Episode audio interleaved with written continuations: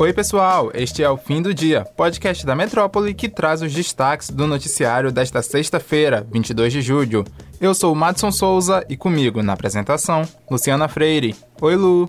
Oi, Mads. Olá a todos. A gente fecha a semana falando sobre política. O ministro do Supremo Tribunal Federal, o STF, Alexandre de Moraes, atendeu a um pedido da Polícia Federal e determinou a prisão temporária do homem suspeito de defender, nas suas redes sociais, ataques a políticos de esquerda, como o ex-presidente Lula do PT e também o deputado Marcelo Freixo do PSB do Rio de Janeiro, além de ministros do STF.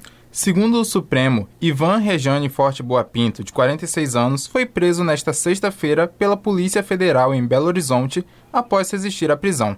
Ele havia sido candidato a vereador da capital mineira em 2020 sob o nome Ivan Papo Reto, pelo PSL, que hoje é a União Brasil ele teve 189 votos. Além da prisão, Moraes determinou a busca e apreensão de armas, munições, computadores, tablets, celulares e outros dispositivos eletrônicos em poder de Boa Pinto. Também determinou a Twitter, YouTube e Facebook que bloqueiem as redes sociais do ex-candidato e que o Telegram bloqueie um grupo em que ele administrava. A gente segue de olho nesse assunto.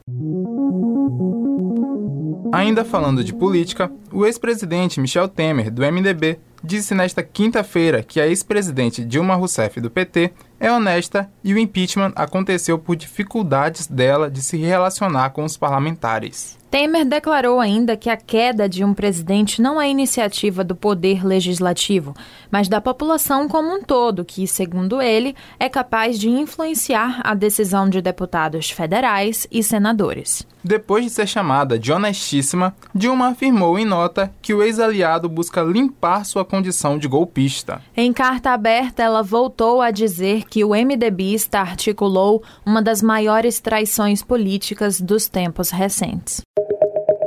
O Tribunal Superior Eleitoral, o TSE, criou um grupo de trabalho de enfrentamento à violência política e aos ataques à imprensa nas eleições de 2022. A portaria foi publicada nesta quinta-feira e é assinada pelo presidente da corte, Edson Fachin. No texto são relatados casos de violência política e de atentados à liberdade de imprensa, como motivações para montar o grupo. Em nota, o TSE disse que a criação do grupo evidencia a necessidade da ação, motivada pelos relatos de violência política recebidos pelo tribunal antes mesmo do início da campanha. O psicólogo Alessandro Marimpietri falou nesta sexta-feira em entrevista à Rádio Metrópole sobre a influência do machismo estrutural na violência contra a mulher. O profissional explica que essa forma de machismo não é óbvia que horas ela é silenciosa e é colocada num lugar de que todo mundo faz, e por isso muita gente não percebe.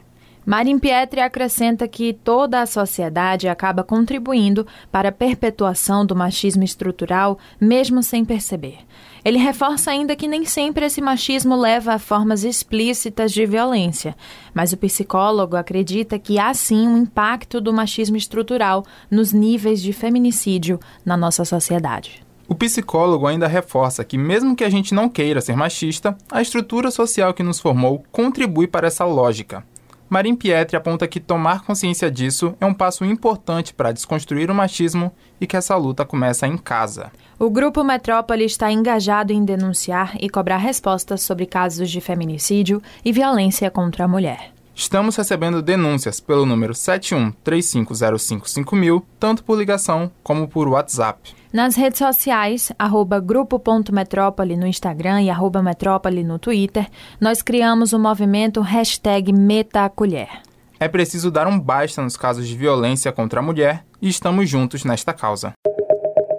O episódio de hoje fica por aqui, mas se você quer ter acesso a mais notícias, é só entrar no metro1.com.br. Acompanhe a gente também pelas redes sociais, arroba grupo.metrópole no Instagram e TikTok e arroba metrópole no Twitter. Lembrando que você ainda pode ativar as notificações no Spotify para receber um alerta a cada nova edição do fim do dia. Valeu, Lu, valeu pessoal e até o próximo episódio. Valeu, Mads, tchau pessoal, um bom final de semana e até a próxima.